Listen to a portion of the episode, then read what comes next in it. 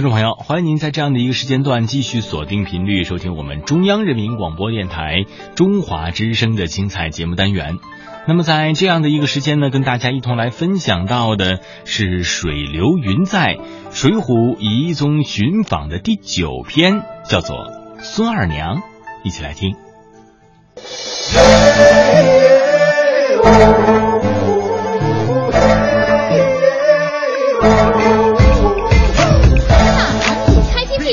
侠行天下，是理是义，保安良，一身正气，闯荡江湖无人能敌。师傅在征途结侠，梁山关的真英雄。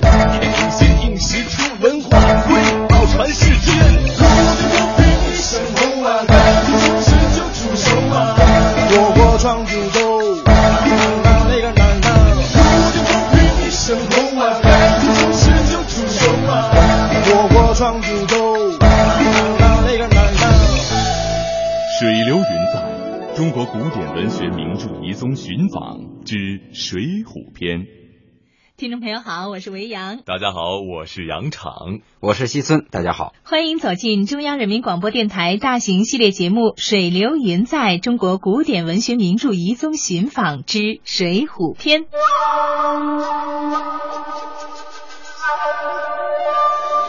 小子们，帮二奶奶干点活！哎，来了来了，二奶奶，您让我们干点什么活啊？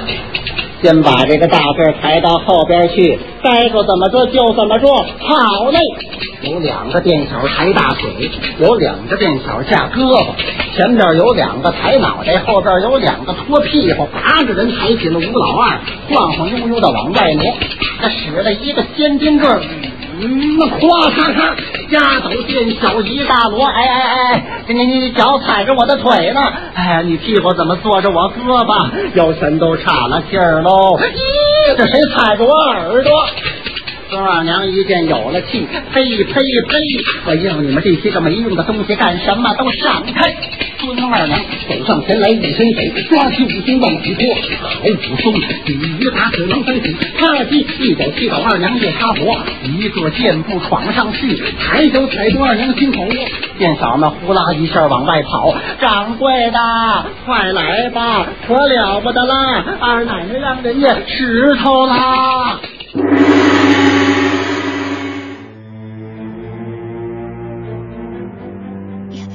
十字坡啦，这可是孙二娘卖人肉包子的地方。哎呀，真替武松捏把汗，我的心都提到嗓子眼了。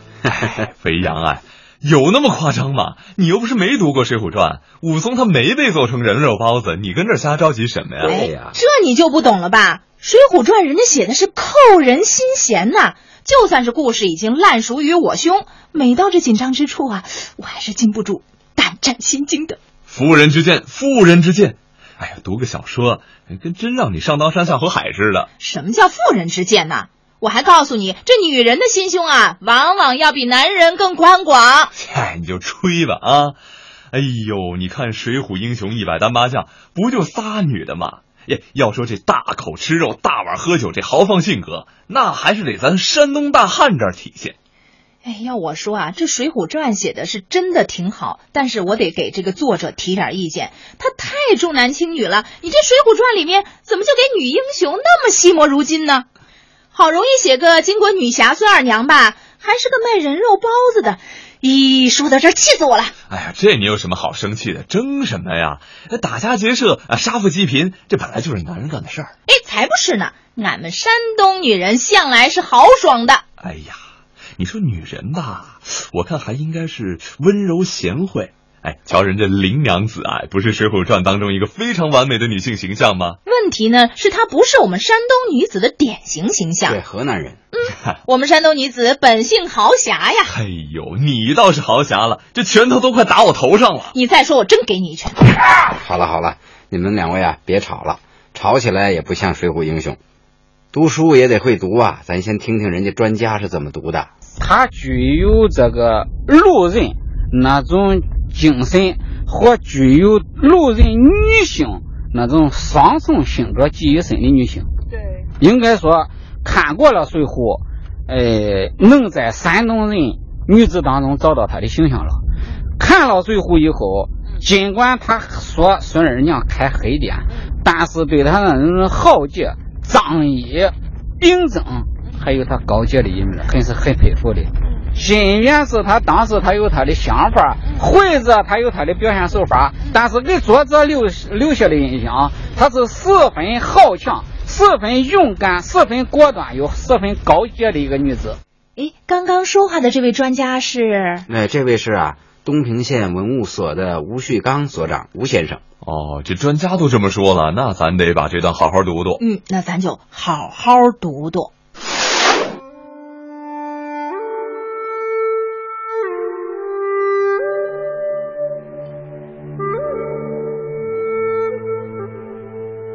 客官打多少酒啊？不要问多少，只顾烫来。肉便切个三五斤来，一发算钱给你。也有好大馒头，也把二三十个来做点心吧。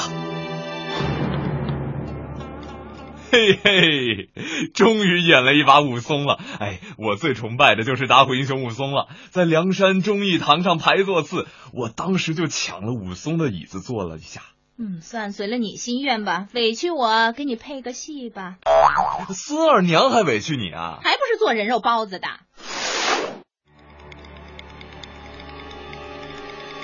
酒驾！哎，你这馒头是人肉的还是狗肉的？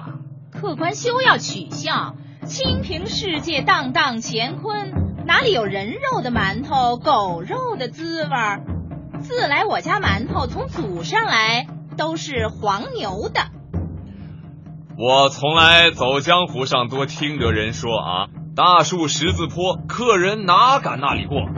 肥的切做馒头馅儿，瘦的却把去田河。客官哪得这话？这是你自捏出来的吧？娘子，你家丈夫却怎地不见？我丈夫外出做客未回。嫩地使你独自一个虚冷落。哎，你们听啊，这一段啊，刚才武松呢好像是在调戏孙二娘呢。实际上呢，呃，当然大家都知道，武松是是一个很侠义的人，而且是不近女色。嗯嗯，他是看见世间不平的事呢，就忍不住要出手。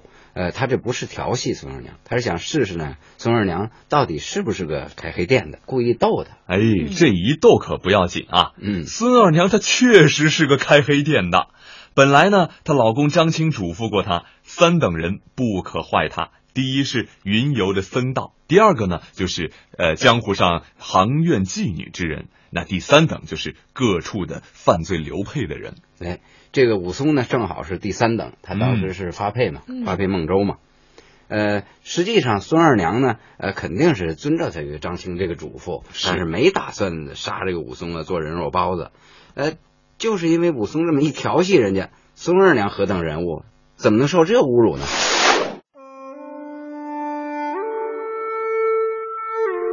客官休要取笑，再吃几碗，去后面树下乘凉。要歇便在我家安歇不妨。嘿，这婆娘果然是不怀好意呀！大娘子，你家这酒好生淡薄，别有甚好的。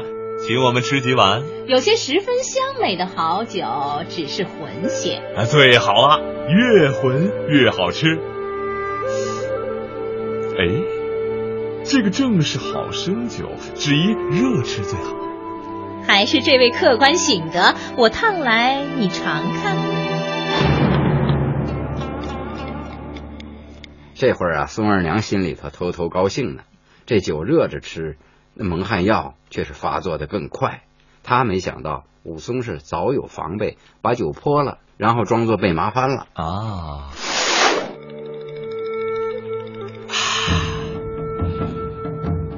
好酒啊，还是这酒冲得人动呃，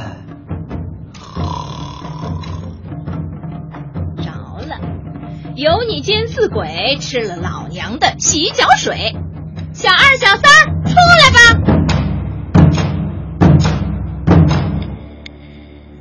咱也说了这么半天十字坡了，你们到底去没去到十字坡当地儿啊？我们呢，呃，这次确实是没有找到一个叫十字坡的地方，可是呢，山东确实有一个地方叫柿子坡，就在东平。哦，哎，吃柿子那个柿子，哎，柿子。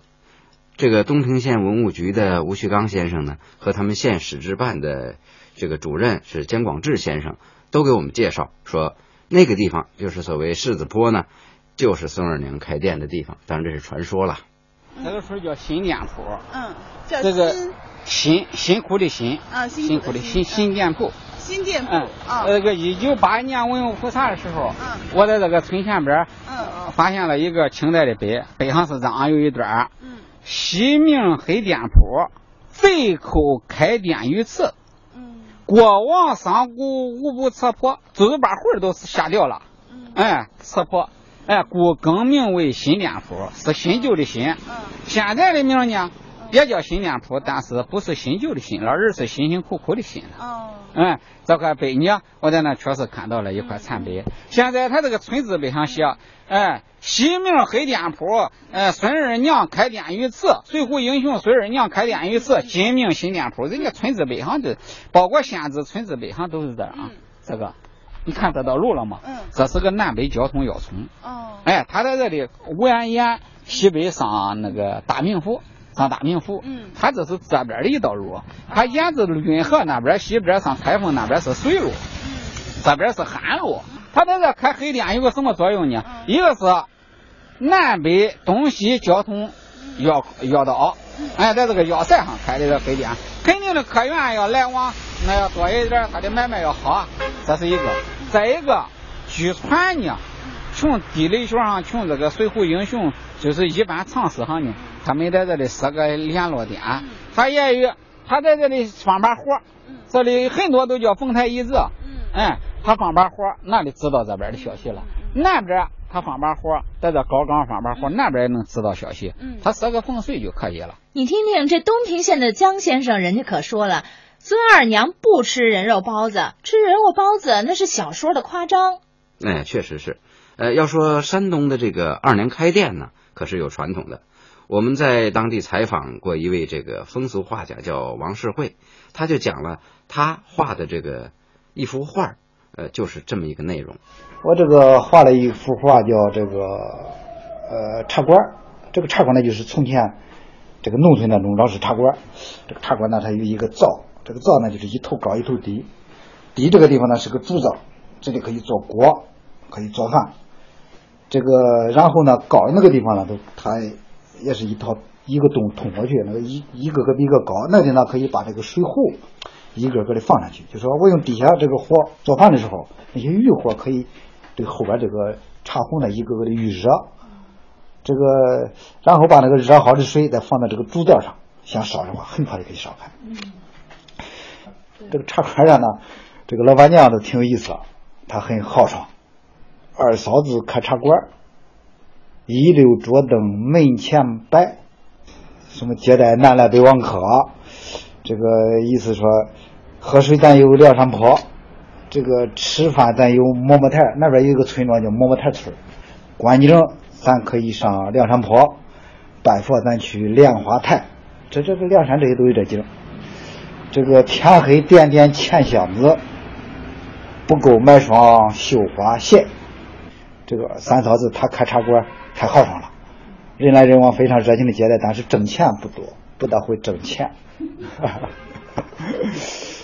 这个反正就是我鼓捣这个话的时候呢，他这个这这有时下意识当中就把梁山他这种比较豪爽、比较义气、比较热情，这个梁山这个遗风，水浒传的遗风，基本上里边能能能体现一部分。这还差不多。我们山东女性啊，就是豪爽，挣不挣钱没关系，我们结交天下豪杰。哎，要这么说，山东女子还是有些意思的啊。什么叫有些意思啊？本来就是豪侠之人嘛。哎呀，真是不公平！《水浒传》对山东女性太不公平了。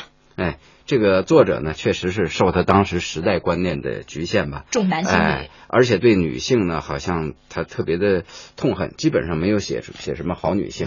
呃，一个林娘子嘛是非常概念化的，对，哎，其他的要不就是很粗鲁，要么就是这个呃这个很很淫荡。对，哎，这个一丈青不错吧，还嫁给了矮脚虎啊，是 这个。宋江杀西大家都很熟悉，你看这个整个《水浒传》他就没有提到宋江的夫人。啊，哎，那么只说他杀了个外室阎婆惜，实际上呢，在鲁西南还到处都流传着宋江他夫人的故事。哦，你看《水浒传》上没写到宋江有老婆，但是传说当中就有，而且在梁山还起了很大的作用。什么作用呢？你说这个梁山好汉，他就占据这个梁山，周围全是水，那么是水，而且又经常受到这个官兵的这个围剿攻打。面对这个梁山好汉受到围剿没粮食吃的问题，他解决了个大问题。他怎么解决呢？他就带领这个梁山好汉的这些眷属们，在梁山泊的当中啊，种了很多鸡头米。这个鸡头米是个什么东西呢？是个水生植物。这个水生植物长这个果实啊，像个鸡头的形状，所以叫鸡头米。它成熟了以后，这里边有很多种子。这个种子呢，中药上叫芡实。嗯，芡实。补气养血，是个滋补药。但是呢，煮熟了当粮食吃，营养价值也很高。这样呢，在官兵攻打围困的时候，没粮食吃个，就把这些芡实捞出来，其实没捞出来，就当粮食吃。这是宋江的老婆解决了一个重大问题。传说当中有好几个来源，一个是元杂剧，一个是传说，一个是这个说唱话本。嗯，这是三，应该三个来源话本。听见了吗？宋江的老婆原本也是俺们山东女子，山东女子不差吧？哎，那是传说啊，《水浒传》可没这么写啊。那我让你看看山东女子的豪侠，拿块砖头我劈。呃，别别，这不是砖头，这是话筒，劈坏了您还得赔。哎，赔个话筒倒没什么，你不怕手疼啊？哼，不跟你们说了，咱们下站去哪儿啊？我怎么也得显显咱山东女子的神威吧？哎，那就更不告诉你了。听众朋友，再见啦！再见。那好，再见，听众朋友。可是别忘了，咱们山东女子以豪侠著称啊。